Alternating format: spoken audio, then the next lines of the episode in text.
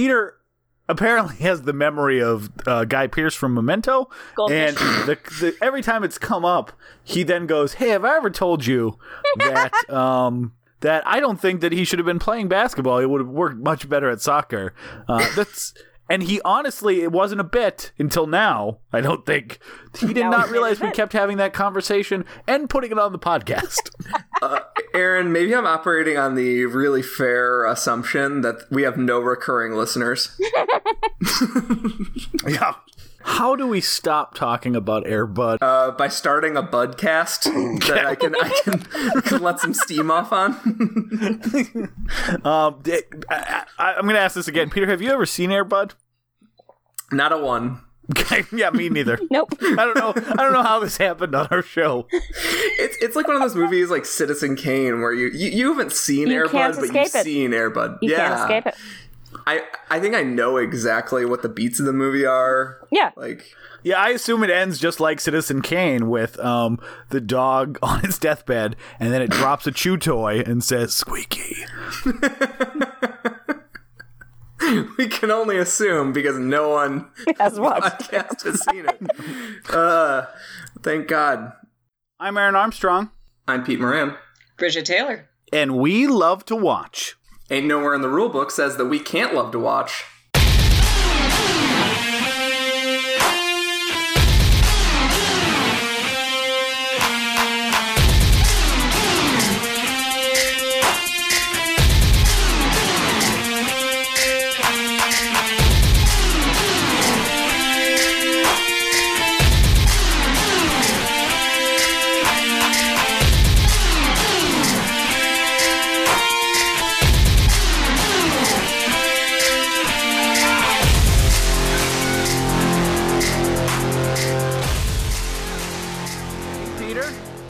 Hey guys.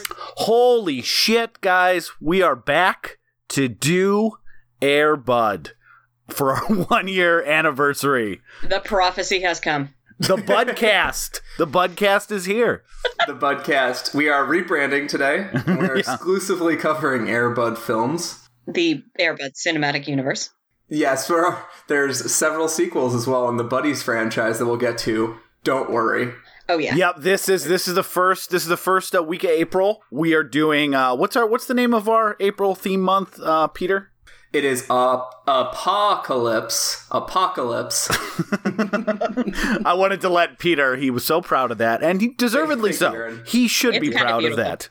Yeah. So that is our theme month for April. We kept it hidden because, guys, we did not want to spoil the Air Bud surprise. A joke that I've explained to people outside of this podcast only to be met with constant blank stares because you can't really explain what's going on here. You can't explain the magic. Yeah, this is one of those things that's funny not in context or out of context. Exactly.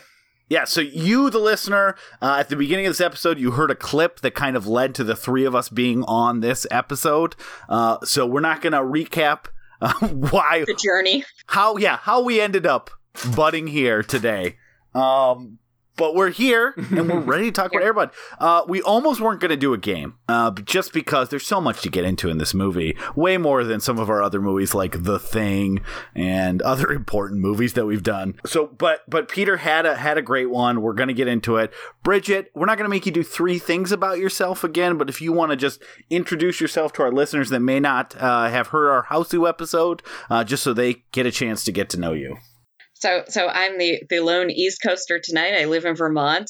I do not have any dogs and no animals in my house are named Bud, but I do have cats and a daughter, and I love to talk about movies. That was actually going to be one of my questions for the group is what's your doggo sitch? But we'll get into that later.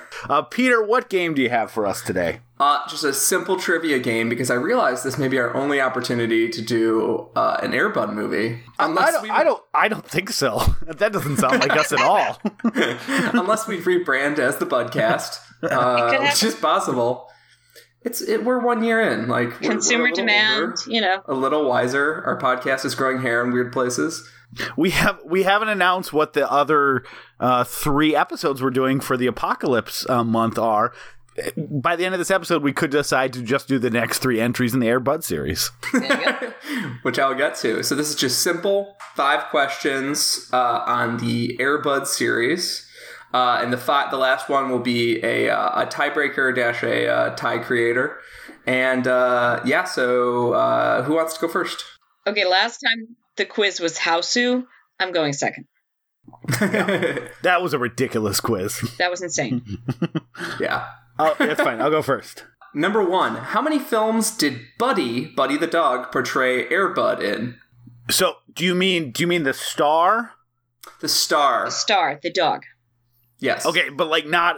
Because I don't know if Buddy made it through the entire series. So, it's like so played by the same A1, dog? A1, B2, 3C, D4. So, it's between 1 and 4. How many films do you think he portrayed Airbud in? I think probably 3.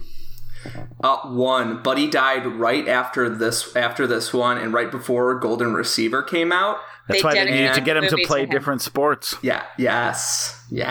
Like, so he's Buddy the dog was quickly replaced. And then by the Buddy's films, there were 20 dogs in some of the movies because they were so much puppies. Churn. Yeah, and like they weren't puppies doing tricks. Fast. So there was that whole movie where they killed basically half the puppy cast. Yeah. I didn't put a trivia question on this because it was... I was hoping that wasn't coming up. Yeah, I skipped the Snow Buddies controversy, but I'm glad we could at least touch on how fucking horrifying that story was. Pretty much. But yeah, so... You guys did way more research. Like, you don't need research on a movie like this, guys. Just let it wash over you. Bridget knew she was coming on the Budcast, apparently. I know, right? Had an obligation. or she didn't do any research and she's like me where animal cruelty is just like burned into your brain. Question number 2. So Aaron was wrong on that one. Question number 2. How many Airbud films were in theaters? Same answers as last time. 1, 2, 3, 4. Between 1 and 4, how many films of Airbud were actually in theaters? It might be 1 again, but I'm going to go with 2. That's correct. Number 2, Golden Receiver bombed, so the rest went DTV. Okay. Yeah, it wasn't like a hint to stop making them. They're like, let's just get these to people through a new avenue. Directly to the children with no taste. Yeah. Yeah, no taste, and they told you an adult to be trying to push it through these parents who might actually be looking for a plot. Yeah. Yeah, exactly. Well, which of these is... question number 3 to Aaron. Which of these is not a real Airbud film? Number 1, Treasure Buddies. Number 2, Space Buddies. Number 3, Camping Buddies. And number 4, Super Buddies. Oof. I mean, they definitely shot that fucking dog into space, so... They put the leprechaun in space. Yeah, I mean, everyone goes to space. Jason. I don't think they, they probably had superpowers. They're trying to try. Like, camping seems super boring. So, I'm going to go Camping Buddies. That's great thinking, because I put Camping Buddies in it because I thought it was so funny that they went straight from, like, this dog plays this sport. To wacky hijinks in space. Yeah, to space and superheroes and shit. And they were like, they just couldn't help themselves. Could not help themselves. Well, here's the thing. If the Buddy series has a thematic connection, it's dogs doing things that dogs normally don't do. You can take a dog camping. That's not out of the ordinary. Yeah. That's fair. Okay. So we are currently tied up. It is 1-1.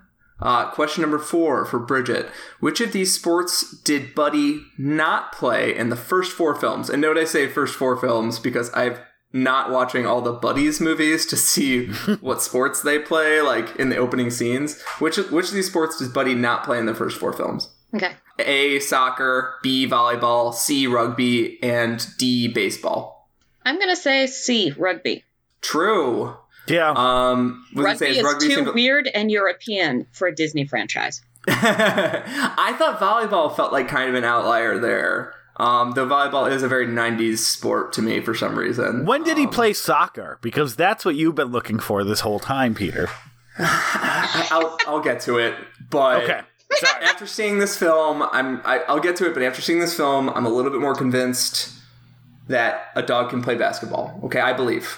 Okay. Superman, the tagline was, you'll believe a man can fly. I believe that a dog can play basketball. Yeah, you'll believe a dog can slam. Yes. Yes. I'm still in belief that most of what Buddy does would be considered traveling or just frankly illegal to the rules of basketball, and that soccer would allow him to use his skill set better. He's a dog. Dogs dart. I don't know, though. Would the front paws be considered hands? Ooh. Well, he could still use his nose. That's true. My dog pushes shit around with his nose all the time. He's wearing shoes on all four of his hands. Yeah, they do. So logically, they are hands. Okay, so that is correct. So that would mean that we have Bridget is 2 points and Aaron has 1 point. Question number 5, Aaron. To tie this up, who is the villain of Air Bud 7th Inning Fetch? Who is the villain of Air Bud's 7th Inning Fetch? Sammy the Squirrel. Okay, Ricky the Rat, are you gonna give me options? Peter the Possum, Juan the Iguana, or Rocky the Raccoon? I think that no matter which one of those it was, the true villain that controls all villainy in the world is Satan. So I'm gonna pick him. Just go right for the core answer. It's not on this list, but it's typically presumed that Satan is the villain of all stories. Satan causes people to do that. He's just not depicted in Air Bud 7th Inning Fetch, which is strictly a secular humanist film. It's not the Air Bud series version of Haxan. It is not. It is Evil in the Eyes of the Lord. Technically, Rocky the Raccoon was the villain of Air Bud 7th Inning Fetch. I don't have any more information on how he's the villain, except for that he's apparently causing some mischief for them while they're going to play baseball.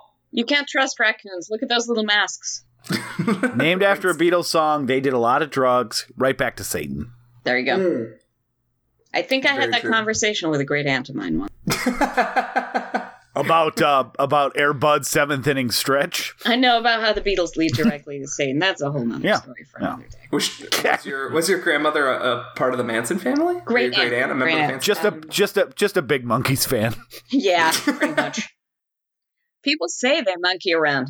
So I actually had a great idea for a game, but I only thought of it about half an hour before I settled into tape, so we're not going to do it. I was kind of telling my daughter about, this whole Air Bud thing, because who else would believe me in this earth? No one.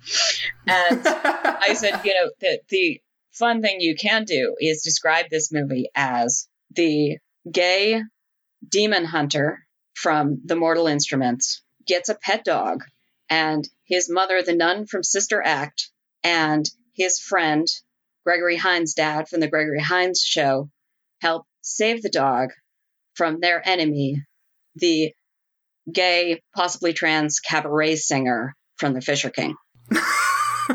Holy shit. That is one of the nuns from Sister Act. It is! It's the one I had a weird crush on that I don't want to get into, but let's not do that. But, and then, if you really want to jar yourself, you look to see what the kid from Air Bud looks like today. And he played Alec in the Mortal Instruments movie, which means he's essentially a hot young thing. And that's just wrong. My brain threatened to bifurcate on it. All right, guys, you want to start really getting into Air Bud? Obviously. But I need to declare Aaron. I need to declare Bridget the winner. Bridget, you're the winner. How does it feel? It feels pretty good, especially after the debacle that was the house quiz. Yeah. Who won that one? You won that one. No one won that one, I think, probably. No, I think, definitely not our listeners. You got, a point. I think that was the triumph. I don't remember anything about the house quiz. It's time for me to confess. I was just listening to it because I was trying to find the clip. I was trying to find the clip of Air Bud. I'm like, okay, well, what would be a good intro into this? And so I listened to the whole Houseu quiz, and I'm like, oh, this was terrible to have to listen to again. Why did I do this? Torture. Absolute torture. Okay. Speaking of absolute torture, let's talk about Air Bud. Air Bud.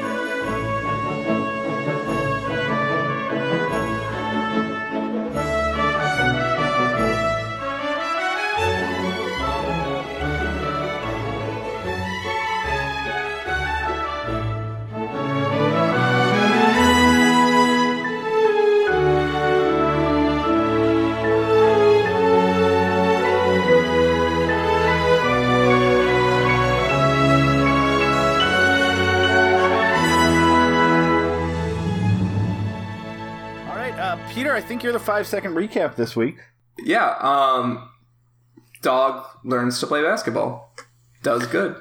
Yeah, I don't think that's a very good recap. I'm going to be honest. He always knew how to play basketball. At no point does he learn during this movie. No, he knew how to do some ball sports, and then he had to learn the game of basketball for the third act. Ah. He seemed to have it down, but... I still insist that the best 5-second recap is just, there ain't no rule in the rule book that says a dog can't play basketball. Yeah, that's all you need to know.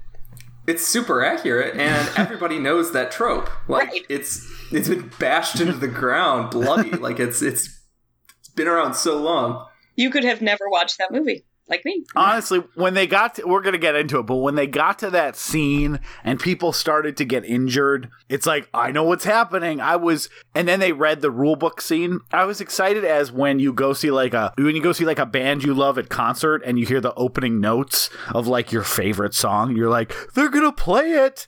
They're going to play Jump. Yeah, that's how excited I was when I realized it was all happening. Yeah, it was amazing. I kept wondering, and every time the dog went to a basketball game, I kept leaning over to my girlfriend and go, "Is it gonna happen now? Is it gonna happen? Are they gonna say the line now?" She's like, "No, it's later." All right, 90-second recap is a clown who takes to performs at children's birthday parties and bombs an alcoholic clown. Very creepy, probably has people in his basement. He bombs terribly at these parties. Don't even know why, it's his profession, but thankfully he has this amazing dog that he definitely abuses. It's the whole ending of the movie. And he eventually runs away. The dog, after performing at a birthday party, falls off the back of the truck.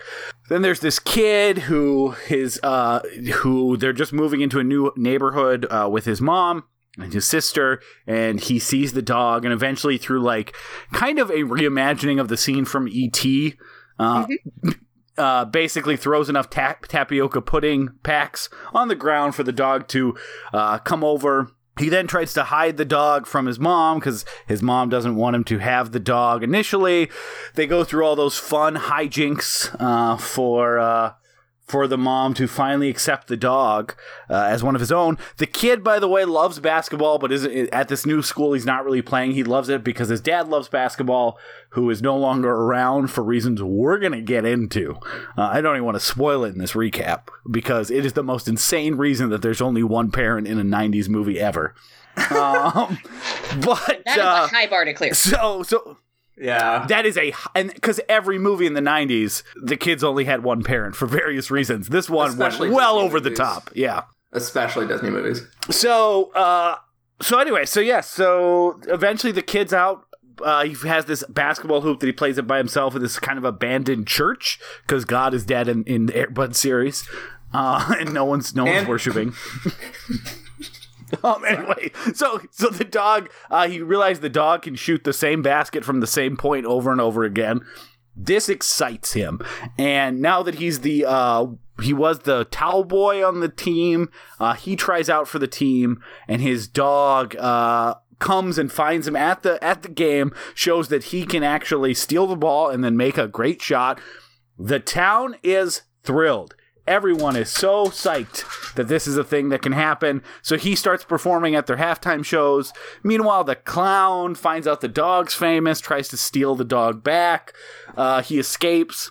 A lot of people get injured on the final game of the championship, and they have no choice but to put the dog in because there's, as we've said now multiple times, we'll probably say another 30 to 50 times, there's no rule that a dog can't play basketball. They win the game. The former creepy clown owner comes back and is like, you would think the movie's going to be over, but it's not. He says, I will see you in court. And then there's a 10-minute court scene where they force the dog to choose between the clown and the kid. And after a quick misdirect, the dog chooses the kid. And that's basically it. There's so much plot in this movie. There's a lot of stuff I didn't even touch on. But I think before I turn it back to you guys of your general thoughts of the movie, None of us had seen it before this. I will say that the central premise of this movie is where this movie gets a lot of its like cultural cachet, like how dumb it is that a dog went and played basketball. What they don't tell you about this movie is that everything around this plot, the main plot, is as insane or more insane than the core concept of the movie. It has so many bizarre moments. It really is one of those like, it's like The Room for kids in some ways, about how many weird tangents they go on, or like areas they focus on, or plot points they bring up and then drop immediately. So I loved it. I really did. Just because it was so fucking weird. I liked this movie. Yeah, it's not a good movie. It is a terrible movie, but I loved it. Yeah, it's an actual. Yeah, Bridget, what were your thoughts on this thing? It's a movie. I think because like we were saying, there's this cultural cachet that Air Bud is about a dog playing basketball. And so what I had actually expected out of Air Bud was about 20 minutes, maybe, of setup, maybe 20 minutes of the kid and his friends and basketball. And then the entirety of the other running time would be the dog playing basketball. And instead, it's actually a movie. It has a real structure. It has a real plot. It actually has a character journey, multiple character journeys. Oh, yeah. The whole movie is batshit. But there are plots. There are characters. We'll get to this, but even though the depiction of elementary school sports is insane, it's also insane in a way that feels authentic is not the right word, but kind of authentic in some ways, like emotionally authentic, I guess is the best way of putting it. And like I said, we'll get into that later, but we'll just say for now that I am a veteran of elementary and middle and high school sports at this point. And we'll get into it. But it was not as ridiculous as I thought it was going to be in a lot of ways, in that it had a plot. It had, you know, the nun from Sister Act, who's a pretty good actress. It had a fairly solid cast. It was well shot. There were a few moments where they just kind of let the movie breathe, which again, it was a Disney movie and I had sort of expected everything to be boom, boom, boom, big moment, big moment, big moment. And instead there's just some calm moments in there. There's some character development. And I know some of it is because I just sort of expected it to be a purely loud and thrashing meme-tastic nightmare that I was pleasantly surprised by it, but I still remain kind of pleasantly surprised by it. Yeah, I'm surprised that they went out of their way to connect the dots for how this happened in the most realistic way. It's like, I kind of expected going in that they were just going to be like, oh, yeah, the dog plays basketball. Who gives a shit? Parents aren't going to watch this movie. We don't need to explain anything. And instead, they were like, okay, this needs to pass the credibility test. We're really going to connect the dots for all the things that went into place to make this happen. Also, I will say, as someone who literally knew nothing about this going in, besides the dog played basketball, I thought he was going to play for the NBA. So the fact that it was just some high school somewhere or junior high made it a little more realistic than I was expecting, because I thought he was gonna touch paws with Muggsy Bogues and all the great stars of the. He was gonna be eating that Scottie Pippen orange peel. Yeah. He's a halftime act until the final game. Yeah. He just at halftime comes out and shoots a basketball, and it sort of like gets people revved up. It gets more people to go to the games. Yeah. Which is totally realistic. I was going to say, it's exactly what you would do if you had a dog that could shoot hoops. You would get him a dumb little uniform. Those are probably little baby, shoes that they put on his feet. It's exactly what they would do. Like, oh yeah, the dog shoots a basket at halftime. It's really funny. People never got sick of it though. It's the same shot over and over, and every time that fucking bumfuck town was just like, oh my god, he did it again. Okay, so think about it this way. Do you see the shots of the town? Do you see all the excitement and industry they have? Like, let these people enjoy what little they got. They're near the third largest napkin factory in the United States or North America. Like that's that's their claim to fame. But yeah, overall, I was really impressed by how like nuts and bolts it was. Like, there's almost too much plot in it. And I was expecting, because I've actually seen some of the Buddies films. I've never seen this film, like Aaron said. I've seen some of the Buddies films, and they are just like, oh god, like there's gonna be like it's not entirely like puppy pornography, but it's like It's a lot of puppies doing cute stuffs and not much plots. Yeah, it's mostly conflict free. It's very friendly to parents. Parents and other kids aren't going to cry when they're watching it. I'll get into it, but I'm pretty sure this movie isn't exactly for kids either. Because, like, for a dog-loving kid, even as, like, a dog-loving adult, it was, like, there were scenes that were kind of rending for me. I almost cried watching Air Bud. Just a spoiler for later. Okay. Just because dog abuse is, like, such a, like, potent thing to throw into a movie. Mm-hmm. Yeah, and that is what the climax hinges on instead of the big game. Yeah, and there's a lot of dog abuse in this. Like, you don't get to hear Buddy yelp or anything, but it's, like, pretty... It's not subtle. It's very clear. And there's child abuse in it. Like, I'm not entirely sure who this movie is for, but, like, I guess kids' movies just, like... I guess they still are in some sense, but kids' movies used to put you through the ringer a bit. Well, I can't believe I'm saying this in the context of Air Bud, but yeah, what the hell, we'll go. This is not early for the video market, but I think it's just about at the turning point where owning videos became much more affordable and much more feasible. And I think the habit became much more and more that the quote-unquote kids' movies were the movies the kids would watch themselves, while mom went, and had a vodka, or dad washed the dishes, or for God's sakes, kid, I cannot entertain you anymore. Just watch your video for half an hour and be quiet. Please, please, please be quiet. And so I think that there's a lot less depth in those movies because there's less of a need for depth because they're just going, well, will this keep the kids shut up for 90 minutes? Okay, great. Got it. Yeah, no, it's a very good point. And one thing that dads could be doing while their kid is watching a movie that was made for the kid specifically is maybe going on his test flights. Holy shit, can we talk about what happens to the dad in this movie? Because it was very common for 90s live-action movies. One of two things would happen. It would start with... our protagonist kid moving to a new town where he didn't know anyone, and that was usually how they made friends or had adventures, or going through some sort of divorce or something like that where they were only with their mom or their dad. Their family had just been torn apart. It was always about kind of starting the kid in an area where something was different in his life so that he was then pushed into whatever adventures that was caused by... Learning and growing. Exactly. So in this one, it's both. He does move to a new town, and his, there's no dad, and you're not, you know, 90s movie, I'm assuming divorce. Eventually they mention that he's dead, which is, extra sad. I actually figured out he was dead pretty quickly because there's a, loving photo of him, I think in a uniform as they're unpacking. And I was like, yeah, you wouldn't keep that around to your ex-husband. Yeah, that's true. But then they find the newspaper clipping about his dad as a test pilot who died. Right. And it was a memorial for him. And you realize that made this kid not have a dad in this movie is that his dad presumably blew the fuck up testing a jet.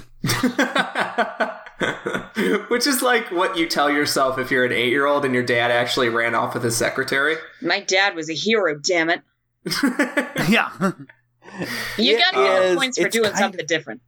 They went big. They're like, this isn't produced by the Weinsteins. Go big or go home. So they're like, no, not just this fucking, we don't get along. We're not Mrs. Doubtfiring this. All right? You kill that fucking dad and you blow him up into outer space. I like to think they came on set and they were like, all right, I bet they treated you pretty well on the set of Full House, Buddy the dog, but we play things a little differently in the Weinstein Company. Is this the Full House dog? It is. Yeah, Comet the dog.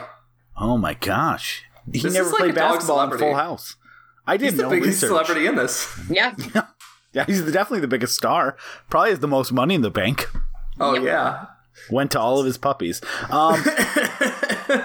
Actually, before we move off the dad, I want to mention one thing, and this is my fan theory.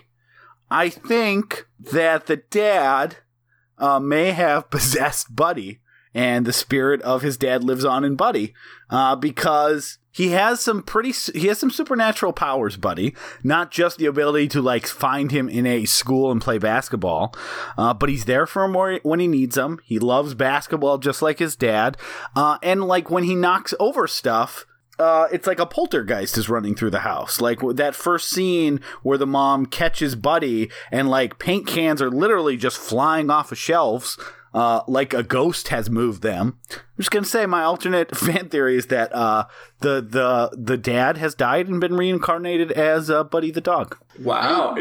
That's very deep. I don't think it works in terms of timeline because the dog, as is explicitly noted in the courtroom scene, is 3 or 4.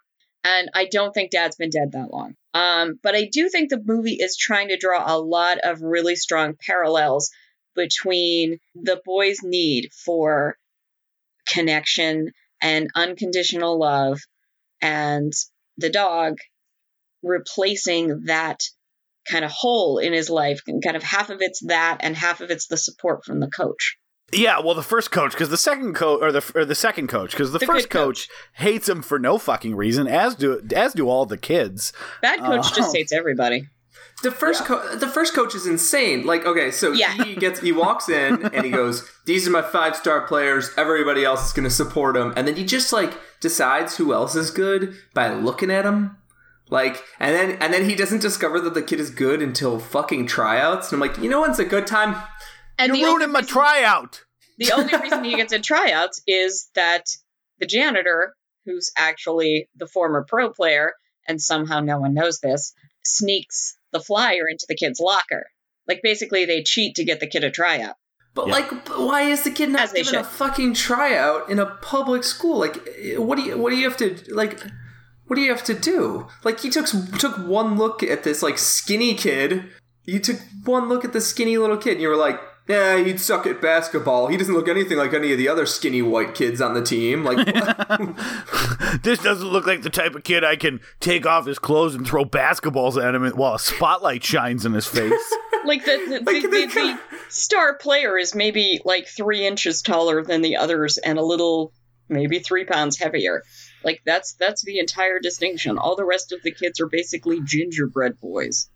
Yeah, exactly. That line about "you're ruining my tryout just because he's there" is bizarre. Like they don't, and then he immediately makes like an alley oop, like behind the back and off to the side. And he's like, "Yes, put him on the team." It's like you just didn't like that he was at your tryout. It's a fucking tryout. What? Like he needs to try out. Even if he's bad. I will say this is insanely exaggerated and caricatured, but you will never find a depth of dumb ass pettiness in your life than you will find in children's sports. Not everybody. Well, they have a character. They have a character for that. Larry's dad. I have met Larry's dad. I have seen Larry's dad on the court. Once Larry gets to high school, Larry's dad is going to get thrown out of games, which I have also seen. Let's talk a little bit about Larry's dad. So this is one of those insane details of this movie. So there's a kid who plays on one of the opposing teams, but they play all the time. His name's Larry, and he's got that parent who is like, "You're not doing good enough," Larry's yelling at him. Their team, not for the final game though. Right? They switch him. They get so mad. They move. So that can be in a different. Okay, so that's right. Play in for a different team. That's right. He was on the team. And then they move him. Literally, the only thing about Larry's dad that is not 100% something I have seen is the moving. But here's what's extra strange from a movie perspective. Oh, sure. Larry almost has no connection to our main kid. Nothing. Like, it is just this, like, parallel story that they devote maybe 8 minutes of. And the visual sign they show us that, like, the kid's dad is better at the end is that he wears a suit to the game. Oh, no, that's because he's, like, the assistant coach or whatever. No, he's still in the stands. Is he? Yeah. He just is wearing a suit. I don't know. He takes it much more seriously now than even before, and it's kind of insane. But, yeah, so I have a question kind of doubling back. Would you guys show this movie to your kids completely, like, just, like, any day? Or would you be like, "Oh, shit, the kids..." Oh, okay. Because I don't have kids, so I don't have kids, so I don't know the experience of, like, it might be sad for them, but they'll enjoy it. Like, I don't know if that's a thing that parents do, or if they're just like, the kids should be happy. Oh, no, I've definitely done that. And also, one of the things that actually stood out for me when I was thinking about Air Bud, and I still can't believe I put this much thought in my life into Air Bud, but here we are. was that unlike the other sports movie I was thinking of, which it is similar era, is The Mighty Ducks. Yeah.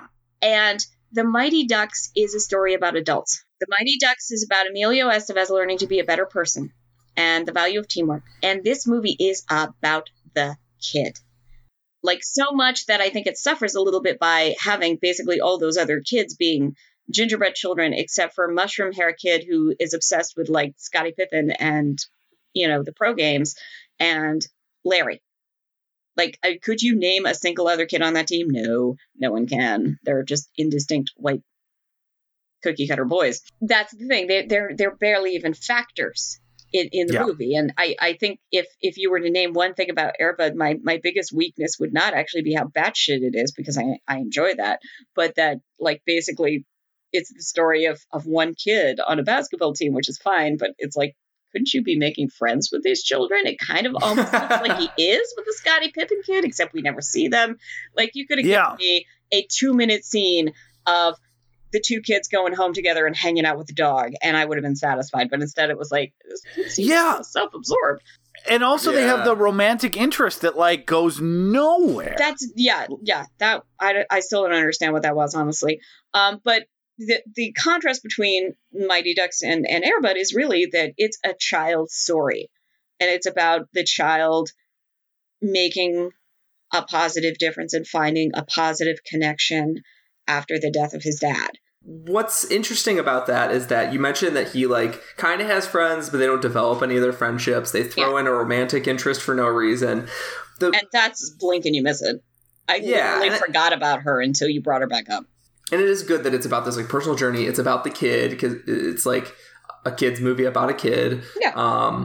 But it's interesting to me that they don't make the kid, like, a complete loner for the film, because usually dog stories, like, Between Two Ferns and, like, this, not Between Two Ferns.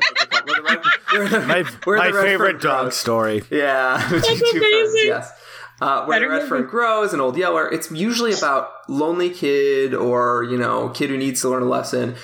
Meets the dog. The dog becomes his only and best friend. Sort of like the dog Skip is similar. Only and his best friend. And then the kid learns a lesson through owning the dog. And in this movie, they kind of stick to that. They're like, the dog and his relationship is most important. Also, me watching the movie, I was like, that's the story I want to see. And then when all these other friends come in, you're like, What are you guys doing? You're stealing time away that he could be talking to a dog.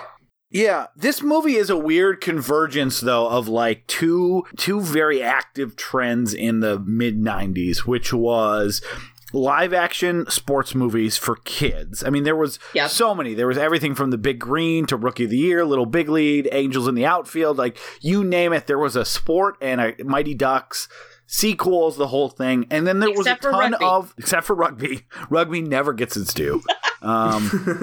And then there was a ton of, like, kids meet animal movies, specifically dog, but there was other ones as well. There was...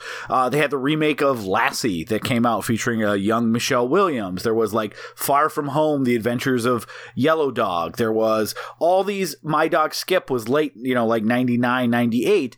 There was a ton of those, like, kid meets a animal that, like, changes his life in this positive way after going through this thing. So this movie is a very weird convergence of both of those trends. Because they were remaking White Fang. Like, the more I think about it, they were, what's that one bobsled? Kevin Spacey. Yeah, who's the bad guy, like, reporter. Yeah, but then he has reluctantly likes the kid at the end. Yeah, fuck. Well, they remade Call the Wild. Iron Will. I liked that movie.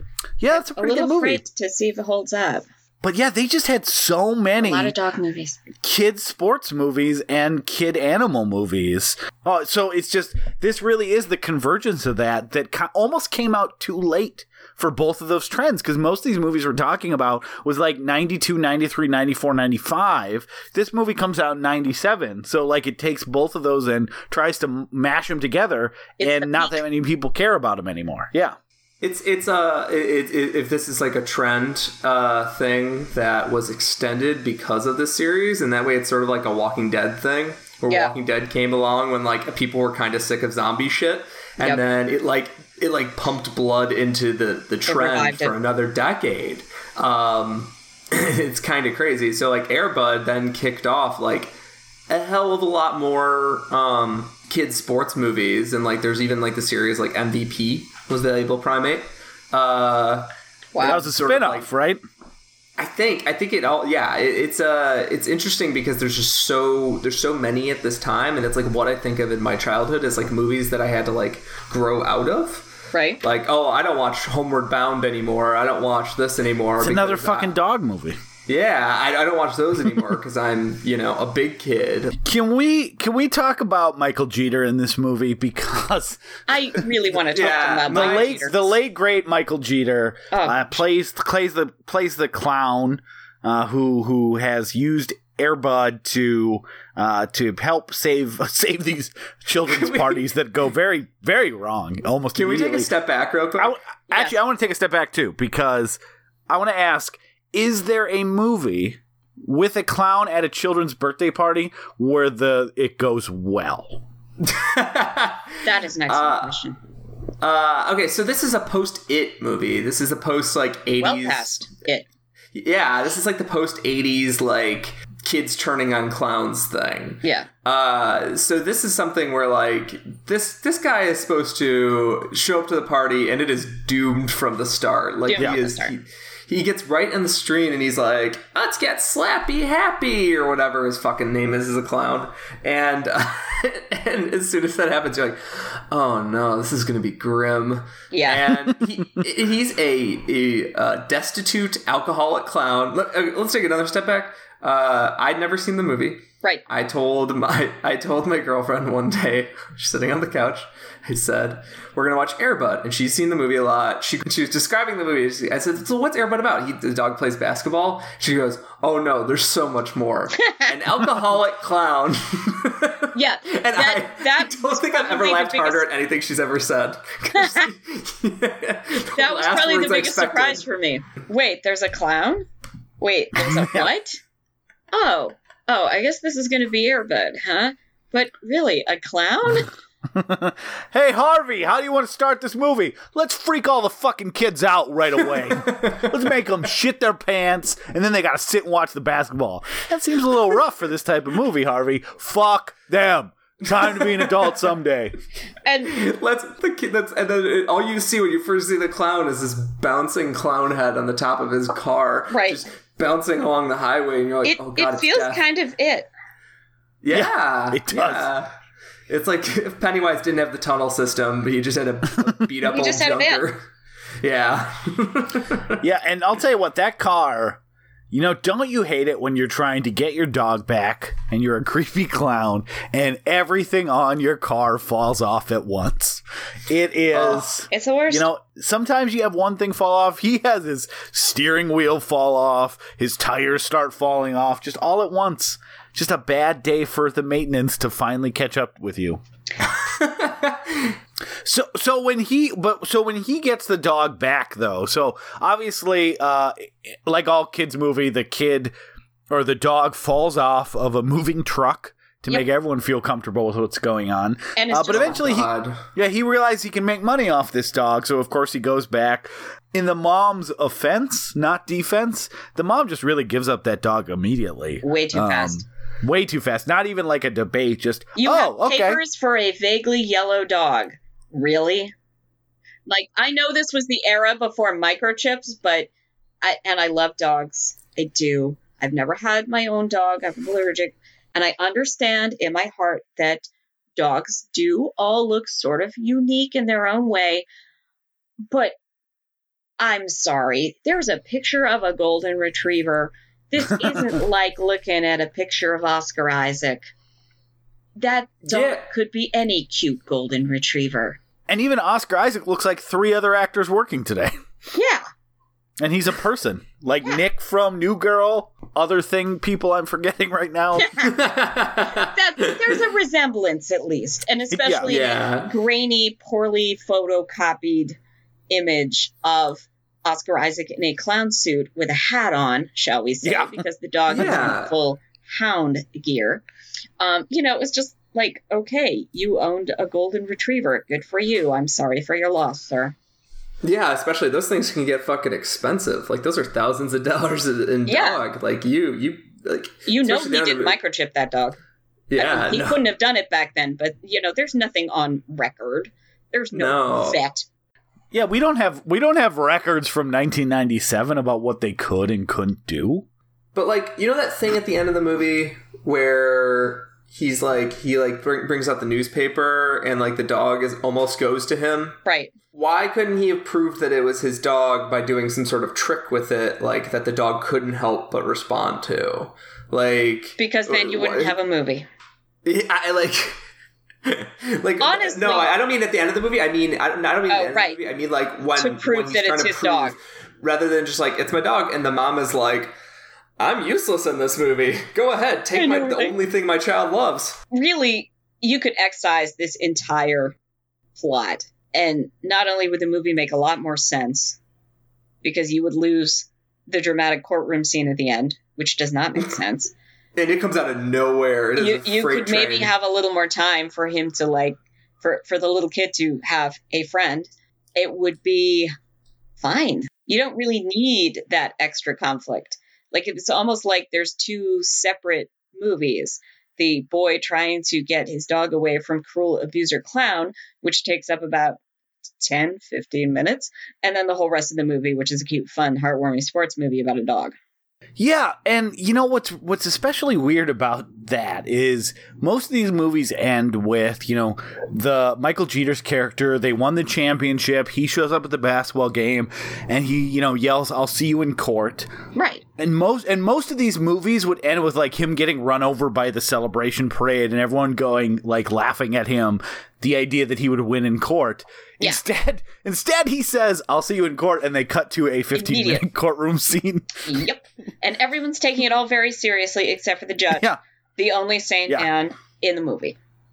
And the dog. Yeah, and no one's even debating that it was his dog at one point, but no one really gives a shit, and no one likes. He comes to court in full clown regalia to prove that he needs this dog to help him, which, I mean, in his defense, that's true, because he's a bust as a clown. Why couldn't he just train another dog, though? I mean, he could have a trained puppy. Puppies are cuter anyway. Yeah. That would be a hit at birthday parties, especially. Yeah. Like, I don't know why he has to go get some of those buddies. Yeah, get some buddies. Just ask for, just go to the all right, here's what you do. You go to the mother's house, okay? You go to the door. Presumably, when you announce that you're a clown, she doesn't shoot you dead. It could happen. Next, you ask for some sperm from her child's dog. You got to have the sample ready to go right then. Then you have to go find another golden retriever because you have to keep the bloodlines clean. Then you put it inside there. Boom. You got like 10 dogs. Boom. I could see the movie going much better that way. If there was no third act of the clown, it's just an argument over Buddy's sperm. Honestly, the more you talk about sperm in a children's movie, I think the better off you are. That's what makes it a family movie.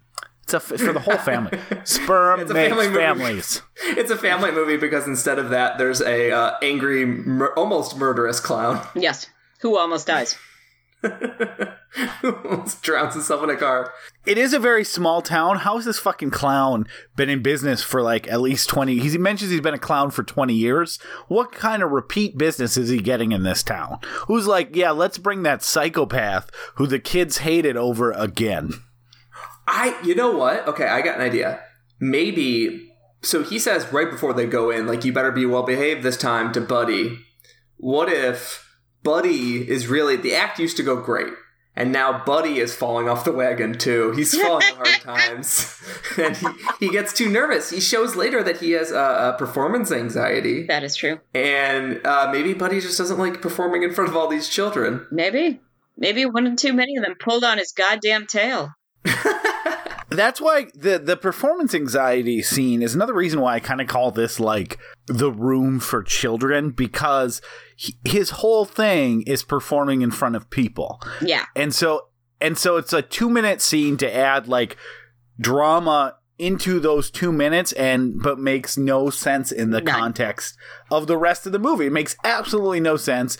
And no one turns on him. It doesn't change anything. It just adds like 45 seconds of, come on, buddy, you can do it. Just tune out all these people that you've never had a problem with before. And then he shoots it, and then that's over. The only thing, because I am the kind of person who's cursed to try to make sense of these things, my brain just won't let it go. It's just that little scab you keep picking up. The only way I can make it make sense in my head for my own personal satisfaction was that, and I'm going to back up a little bit, to the one part of the movie I like the most, which is right towards the beginning when he finally gets the dog in with the little pudding cups and they play basketball together for the first time.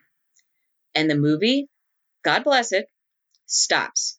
The movie says, we are going to watch these two living creatures enjoy each other's company. And the dog is clearly having a wonderful time with this kid. This kid is having this absolutely fantastic time with the dog. They are happy. They are together. And you just watch them play for a little while. And I don't think a lot of quote unquote kids movies these days do that, because they have to get to the next big explosion or plot beat. And I really liked that. And so the way I made sense of this dumb 45 seconds worth of tension in my head was that Buddy likes to play basketball and he likes to play games, but he likes to play them with people. When he runs in to the basketball game on the court and chaos ensues, he's just happy to be there with all those wonderful people. And so when he's all alone, expected to make that basket by himself, it's not right. And so then the kid has to go, it's okay, I'm here with you. And he has that connection again, because he has a dog and dogs love being with people and connecting with other individuals, or however you want to describe how dogs connect to people. And so that's the only way I made it work in my head, but it's still stupid. Like, I shouldn't have to work that hard to make sense of a 45-second plot point in an Airbud movie. Yeah, you put more thought into it than the makers of the movie. Almost certainly. I really like that scene where they're having a moment too, but I still thought it was to keep with this movie's strange choice themes. That's the point where he hugs the dog and says, I miss my dad. And then it cuts away. It's like, that's really heavy just to throw out there. Like, I get it as an adult, because the dad taught him how to play basketball. Yeah. Now he played basketball with a dog. But it's still, that's really heavy for a children's movie. Oh, yeah. I don't know, though, guys. I mean, Bambi. Dumbo. Yeah. Dumbo mom gets locked up and is weeping. There is some dark shit in kids' movies. Maybe it's darker than any movie called Air Bud has any right to be. I could live with that. Yeah, those old Disney movies, though, are, as I've been watching them with my 2-year-old, and it is like, I'm constantly looking at her like, are you freaked out? Because this is scarier than I remembered. Let's take a step back. This is a Disney movie. Everything you just named are Disney movies. That's like sort of became a thing, even in Disney Channel original movies, that I noticed as a kid, is that there was almost always the parents were divorced. Yep. Or one of the parents was dead.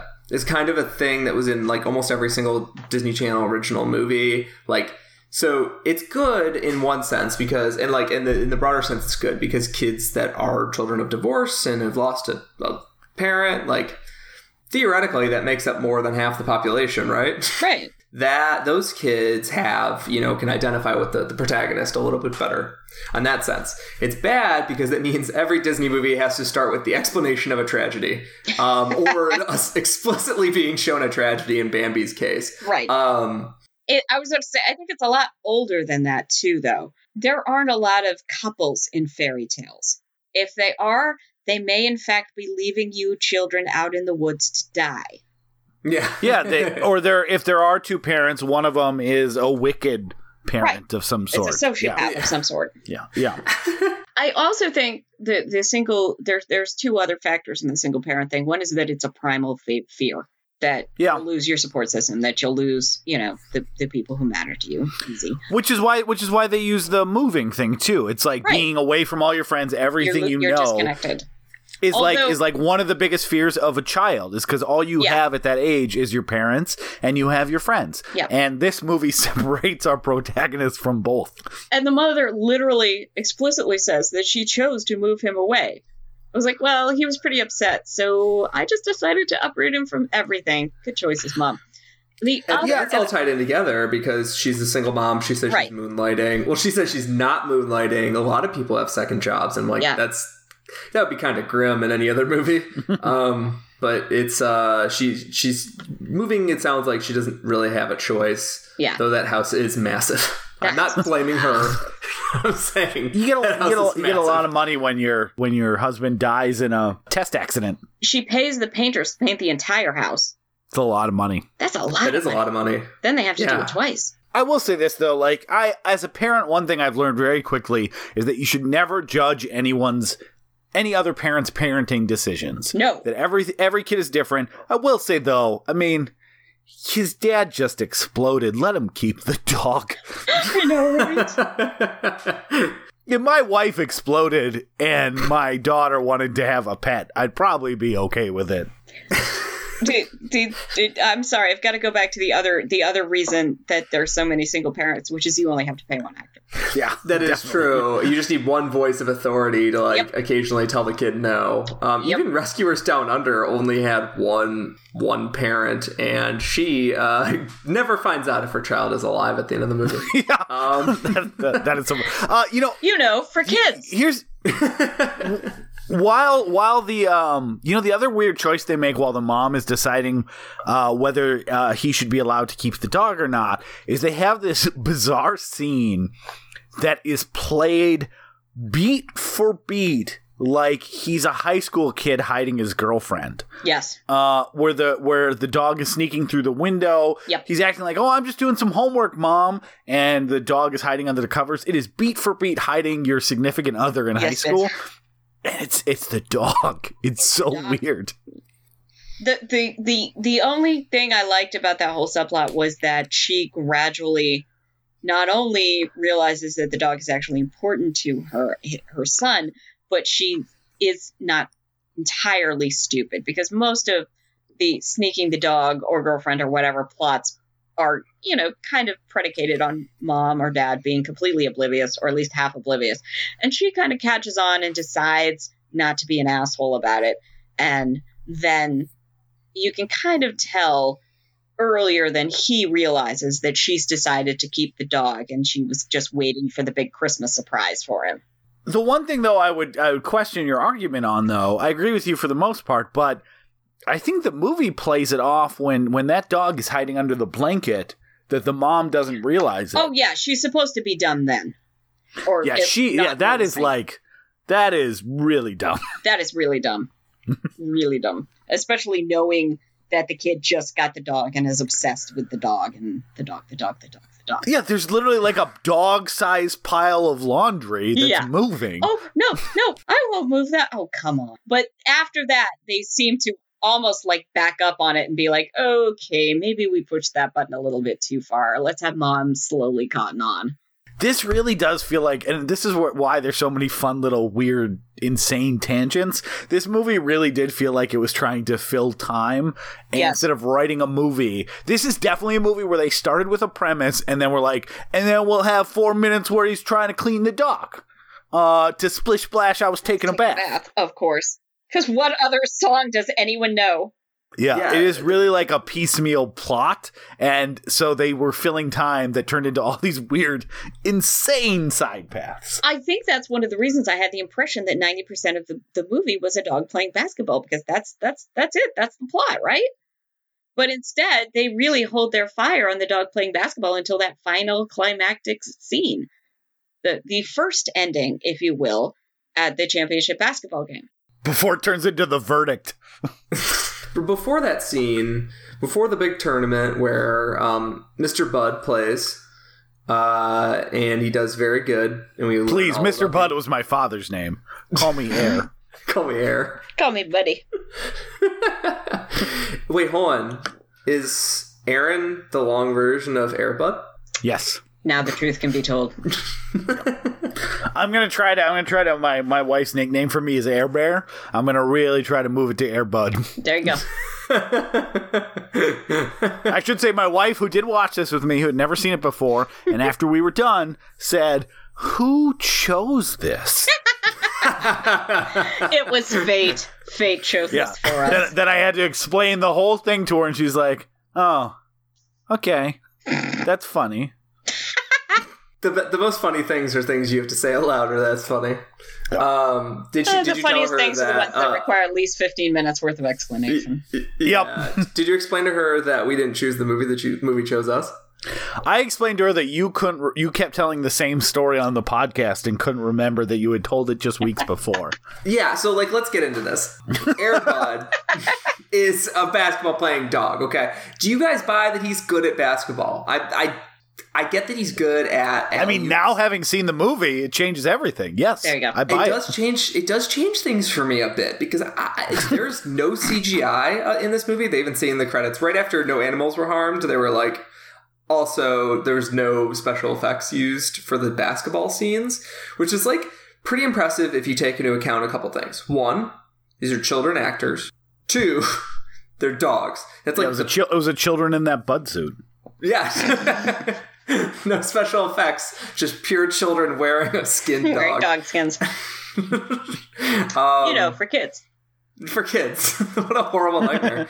But yeah, the dog is pretty convincing, I think, in the segments where he's moving around the kids and stuff. Obviously, there's a lot of cutting happening, but yeah. I am surprised this movie didn't drive the director insane. Any dogs with kids movie, it's hard enough to work with dogs. It's hard enough to work with kids, especially with, child actor union rules. You only have them for X number of hours a day. Holy shit, that's gotta be tough. I mean, did it drive the director insane? What else did the director do? Charles Martin Smith? Let's see what else you've done. It says he... Oh my God, he's an actor. I know who he is. Wait. He's in The Untouchables. Oh my gosh. Guys, this is the guy that directed Air Bud.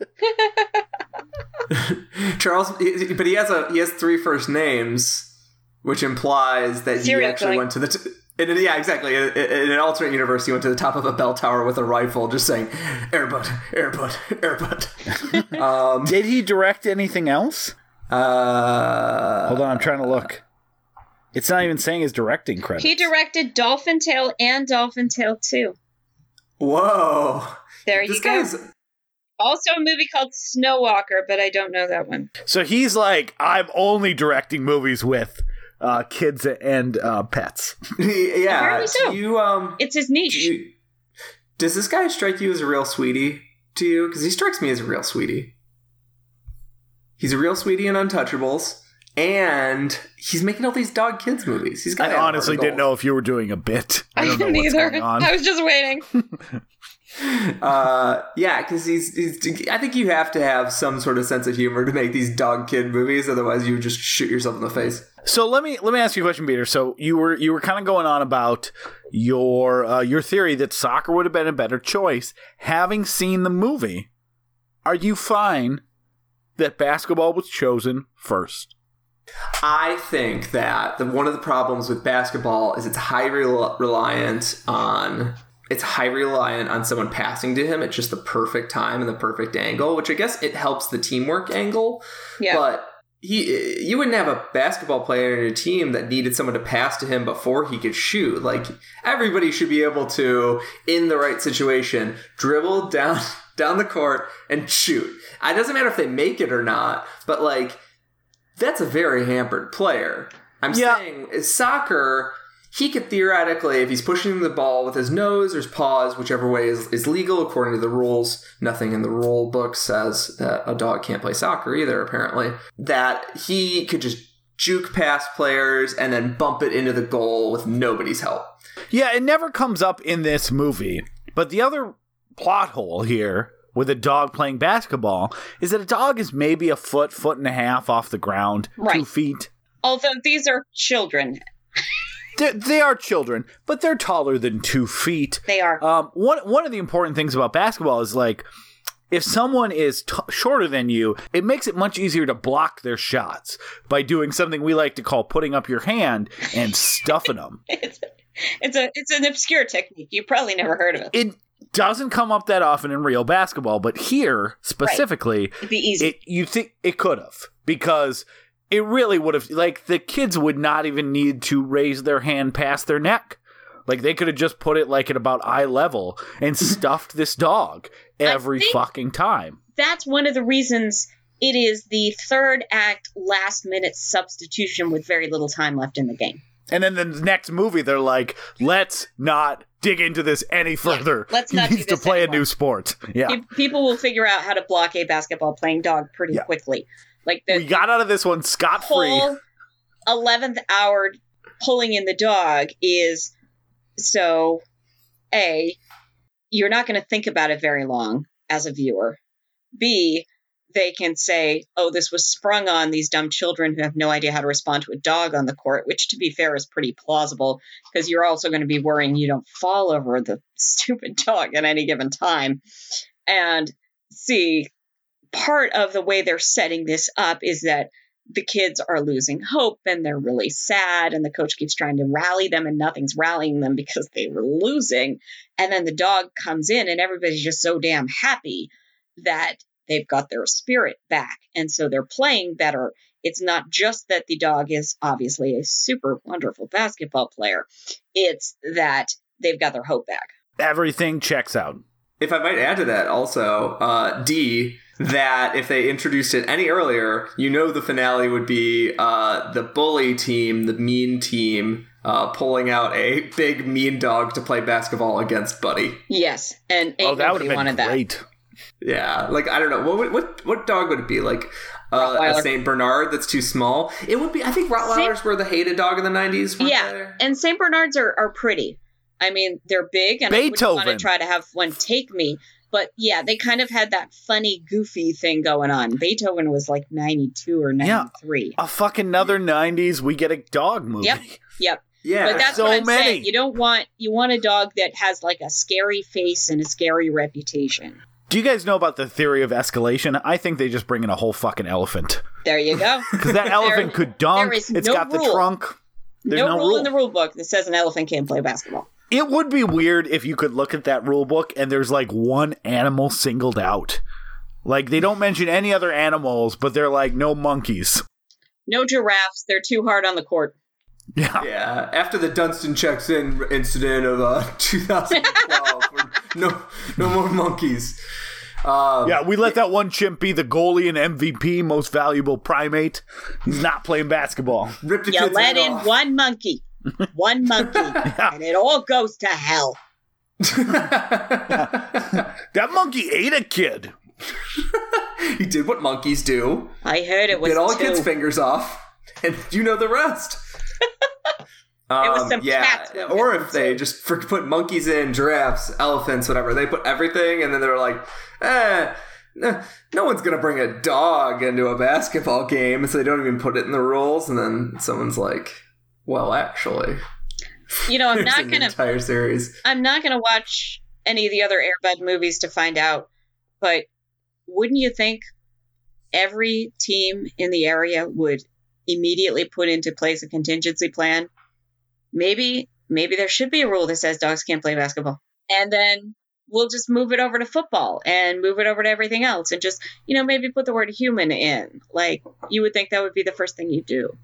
Do we know if the Air Bud from Air Bud Golden Receiver is supposed to be the same bud with the same family? I think it's supposed to be the same bud, just played by a different dog. If I'm not. Well, mistaken. I get that, but like, is it like the kid's a little older and now he starts playing football, and it turns out the dog's good at that, or is it like it's not like necessarily that directly related? It's the same kid. It's the same actor in the first like three or four sequels. Alec in the Mortal Instruments movie. Yeah. Yes. I looked him up as an adult. He's a very good-looking guy now. He really is. Yeah. So, Aaron, I have a question related to the movie The Blood of Heroes. They start the team with a dog on their team, a dog boy, in fact. Do you think that movie is sort of like a post-apocalyptic version of Air Bud? Let me tell you this. I'm just going to start starting more sentences like that. Let me tell you this. I'm going to tell this to you right now. This is all you need to know about Blood of Heroes versus Air Bud. Look at my letterbox. 1 star Blood of Heroes, 5 stars Air Bud. There you go. Played the fuck out of that basketball, man. Oh, yeah. Man. But yeah, so we. So what else didn't we talk about? Like, name a scene that you want to talk about? I really want to talk about the Harry and the Henderson scene. Oh yeah, that was my scene I wanted to talk about too. All right, we got two we need to talk about then. Go. Okay. So the Harry and the Henderson scene is the get out of here. Don't you understand? I don't want you anymore. Was it the exact same dialogue? Pretty much, except for it came out of John Lithgow and Harry and the Henderson, so it had a little bit more import.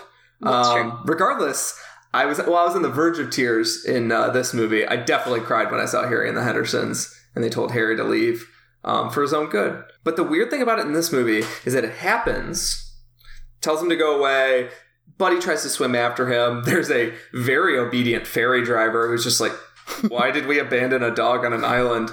And there's no indication before that they were anywhere near like a ferry. Yeah. And, like, I thought they were walking. You know, he's got his backpack. For a minute there, I thought he was going to try to run away with Buddy. But no, it's just like, here's this ferry out of nowhere. Like, what did he do? Slip the guy an extra 20 and said, wait until I come back? That he does slip him money, and my girlfriend asked me, she's like, how much money did he give him? I know, right? Like, a movie amount of money. Yeah. And here's why I don't respect the kid. He decided that going to the fucking basketball game was more important than the dog. And if he had decided the dog was more important, he would have ran away. That's what I would have done as a kid. If I had access to the dog that I was, like, told I couldn't have, I totally would have ran away. Yeah. Let's call your mom. Let's see what she would have thought about that. But yeah, so the dog is swimming in the water. The dog is making this awful, like, this noise that I hear. I've heard out of my dog before, too. And my eyes started welling up. And Bridget, this is something you might not know, considering the last episode you had was Houseu, which wasn't exactly a tearjerker. But I have a movie crying problem where I don't cry enough in movies, and I want to cry more. Have a baby. I need to access those feelings more easily. I never have a child just for my own enrichment. I never cried at movies. I actually did tear up a little during the first basketball playing scene in Air Bud.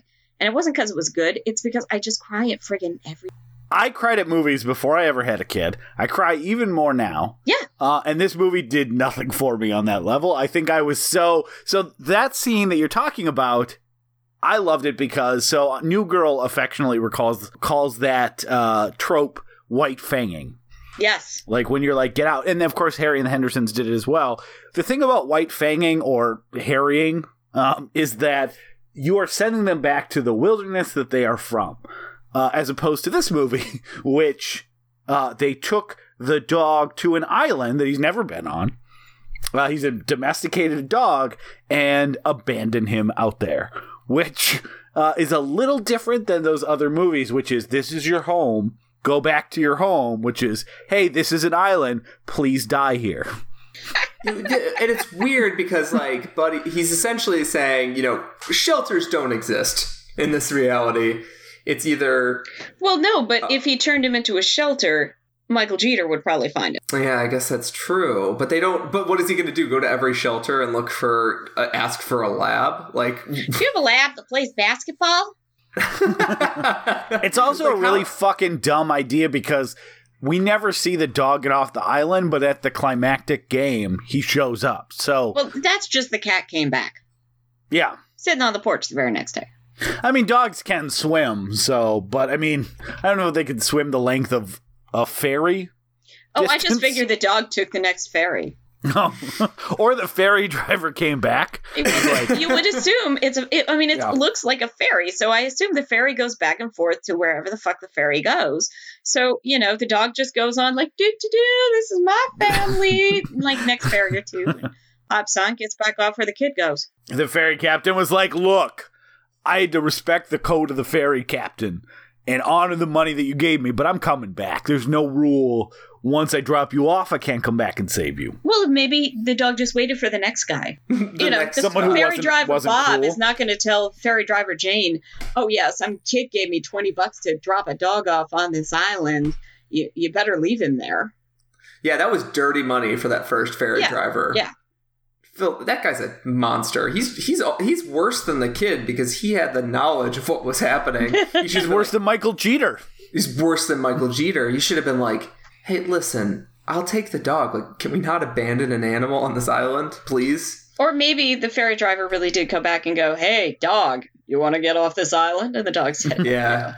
If you want to get off this island, you got to go through me. $20 $20 Or just like... Give me a stack of newspapers and nobody gets hurt.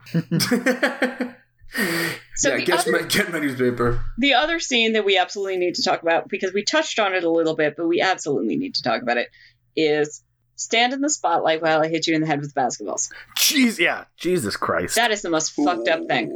Why is there so much like child and dog abuse in this children's movie?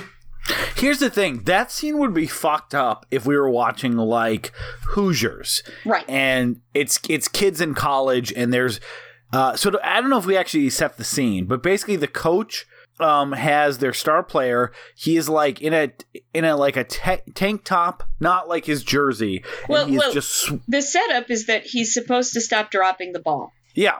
Because most 11 to 13-year-old kids have perfect ball control. The coach has taken some alone time with this kid to help train him, and how he's training him is he has stripped him out of his jersey into like a tank top, a wife beater, so to speak. Right. And yeah, he is pouring down. Sound even more creepy. Yeah. Well, why not? It is super creepy. It's so creepy. He has all the lights off in the gymnasium except one that's on the kid, like he's investigating him in a fucking Dick Tracy movie. And he is just hurling balls at his face. Basketballs. Let's not make it too creepy. He's hurling basketballs at this kid's face while he is just dripping wet with sweat. So obviously they have been at this quite a long time. And then the principal or whatever walks in and is like, this is actionable. You're fired. Yeah, like why does the teacher come in and is like, the teacher comes in and she's like, all chill about it. And she's like, that's quite enough. Isn't that what she says? It's like, I heard the principal, I guess. I mean, you could be a little bit more intense about this. Like, you can be like, it sounds like you saying that's enough almost is like, well, one ball would have been fine, but like 5? You've taken your abusing kid thing too far. Too far. Yeah, and like, It seems really apparent. This doesn't seem like it was a new thing that just he thought up yesterday. The kid was just standing there taking it. The kid was just standing there taking, which it's amazing what kids can normalize. So, you know, fair enough. But what did you think was happening when Coach was taking special alone time with the star players? Why were you letting Coach take special alone time with his pre-teenager charges? What is going on here? And like I said, like most of the rest of the little kid basketball stuff actually rang pretty true, especially the fact that when the first time the dog comes out and runs all over the basketball court, the adults are so fucking bored that watching a dog wreak havoc is the funniest thing they've seen in their lives. So at the beginning of the movie, not to go back too far, but at the beginning of the movie, when the dog is wreaking havoc at the party, all the kids are horrified. Right. And I resent that because children adore chaos. And dogs. And dogs. Creating chaos, A+. Yeah, especially a clown falls into the birthday cake. Like, the only one crying there is going to be the fat kid. And I was a fat kid, and I still probably would have thought it was funny. Yeah, the only one crying is the clown. Yeah, when I was a little kid, I thought, unless it was, like, scary chaos, like, I don't know, somebody having a seizure or something. Yeah, I thought chaos was amazing. Yeah. Yeah. Yeah, you just think that this coach would have been fired a long time ago, because there's two ways of coaching are, I'm going to choose who I think sucks based on looks alone. Yep. And 2, I'm going to need a lot of alone time in a dark gym with the good players. Yeah. And God knows we know this actually happens. And I don't want to make light of the fact that this actually happens. But it's another weird choice for fucking Air Bud. Like, yeah, it's too much. Movie has so many weird choices. Like all of a sudden, someone cut and pasted a scene from Whiplash.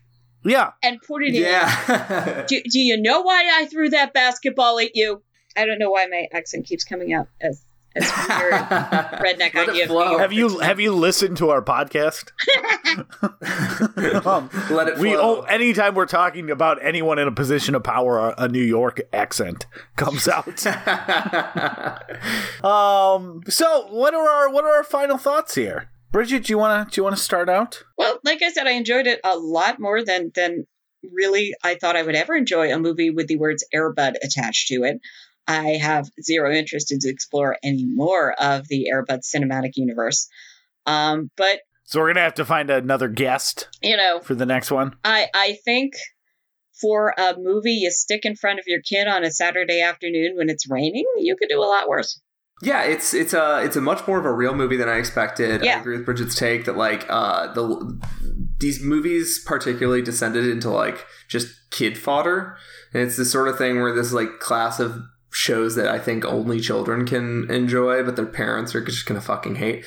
This movie is actually somewhat a real movie, and it was enjoyable. It actually tries almost too hard to be a real movie. It shoves in a bunch of other tropes that didn't need to be in there. For instance, why is the abusive coach even in there? They could have just started with the janitor being the coach or something and just had him be a coach.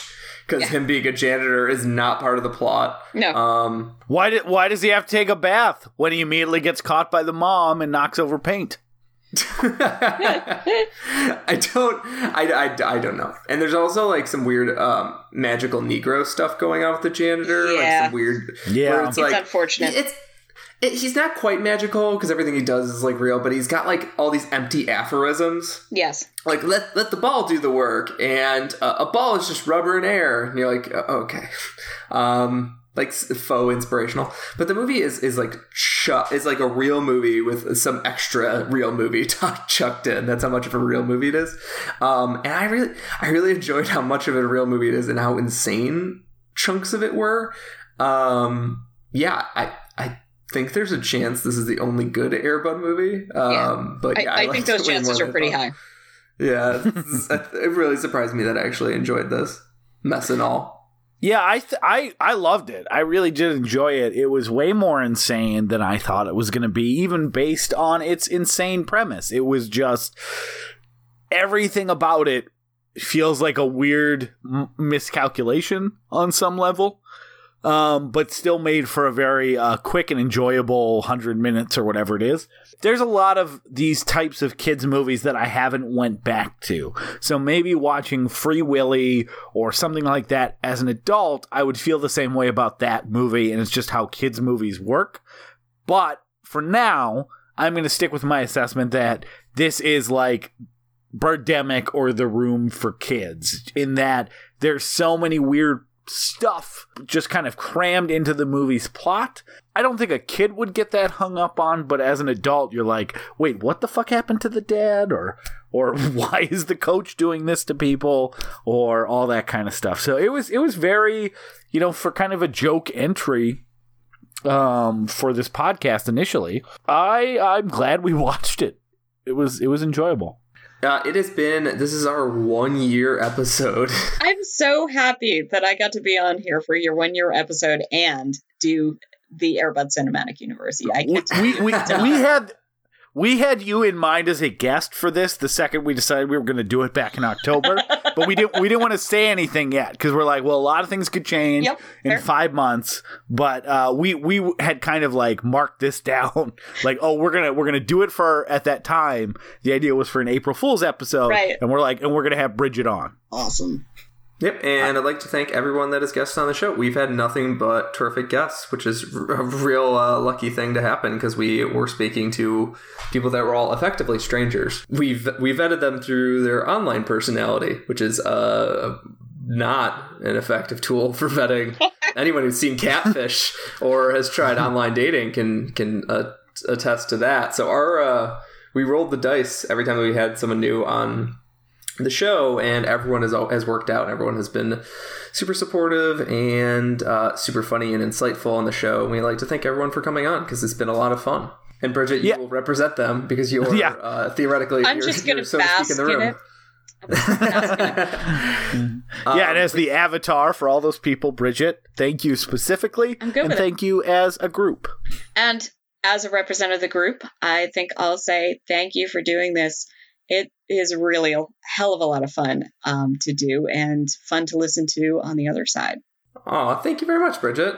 And before we get into what we're doing for the rest of April, Bridget, do you have anything you want to plug or direct people to? I think I'll plug what I plugged last time, which is my little local radio station that could, royaltonradio.org. It is a low power FM station. We get by on spit and hope and some cooperation with other little broadcasting stations, including the infamous Corporation for Public Broadcasting. Call your senator.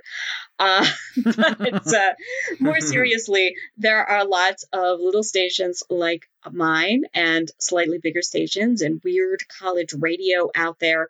And so if you are in a little bit of a rut, or even if you aren't, I want to encourage you to find the weird little stations near you, or to just pick up your metaphorical finger and put it somewhere on the map and find out about somewhere new by their weird little local radio stations. Yes, definitely. And yeah, we'll link to the one Bridget mentions in the show, like we did for Hausu, but agree, especially as the arts are under attack now more than ever. So the more that we can do to support them, the better we're going to be from anyone who wants to destroy them from the outside. Yep. Pretty much. So keep on keeping on, Bridget. Thank you. So next week, Zach Groton, who was on 3 episodes in like 4 months, and then we said we need some time apart. We need to discover who we are as people. We're getting back together. The reunion show. Not really. We've just had a lot of other guests, but Zach has always been very present. But he's going to be joining us for Conquest of the Planet of the Apes. Nice. Yes, and then after that, it's going to be Alan of Dr. Moreau - Lost Souls. We're going to be talking about both of those. And just called Lost Soul. Just called Lost Soul. Lost Souls is a different movie with Winona Ryder. Oh, yeah. Oh, is it? Yep. Yeah. Yeah. And then we're going to be also, at the end of the month, we're going to be topping it with a movie that's sort of the weird inverse of Air Bud. And that's White God. And that we're going to have Peter Schubert on. Rescheduled Peter Schubert, dialing in from Germany. So we're very excited to have Peter on the show, and we're very excited to have Zach on the show as well. Less excited to have us on the show. Yeah, the Island Dr. Moreau, just to be clear, we're doing the 1996 crazy one with Marlon Brando and Val Kilmer. I'm very excited to revisit that because at one point I consider that one of my top 100 movies of all time, because I think I got its bizarre weirdness confused with actual good weirdness. Yeah. Yeah, next week the apocalypse continues. Let's do an old classic awkward ending like some of our early episodes. Let's do that with that. So let's keep on butting. Did you want to make an awkward ending, Aaron? That wasn't an awkward ending when I told everyone to keep on butting. Well, it's getting more awkward fast, so I think you should get points for that. You want to maybe... Oh, is this going to be all the awkward? Slam the dunk down and then have your owners clean up your poop. Give it a funk when you're slamming the funk down with sports. Give it a funk when you're slamming the funk. Play the sports ball. Do it sports or do it or don't. Keep on panting into the night. Like a dog. All right, that's good. All right, good night. Splish splash, I was taking a bath. Long about a Saturday night. Yeah, rubbed up, just relaxing in the tub, thinking everything was alright. Well, I stepped out the tub, put my feet on the floor. I wrapped a towel around me and I opened the door and a splish splash, I jumped back in the bath. Well, how was I to know there was a party going on? It was a splish and a splash, yeah, feeling with a feeling, moving and a moving, rocking and a rolling, yeah. I'm alright.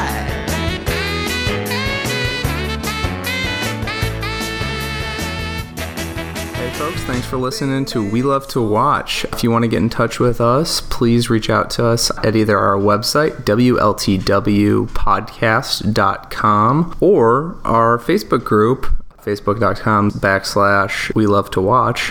And reach out to us. Give us some feedback, give us some support, suggest movies for the show, all that. We are also available on SoundCloud, TuneIn, Stitcher, and iTunes. Thanks for listening.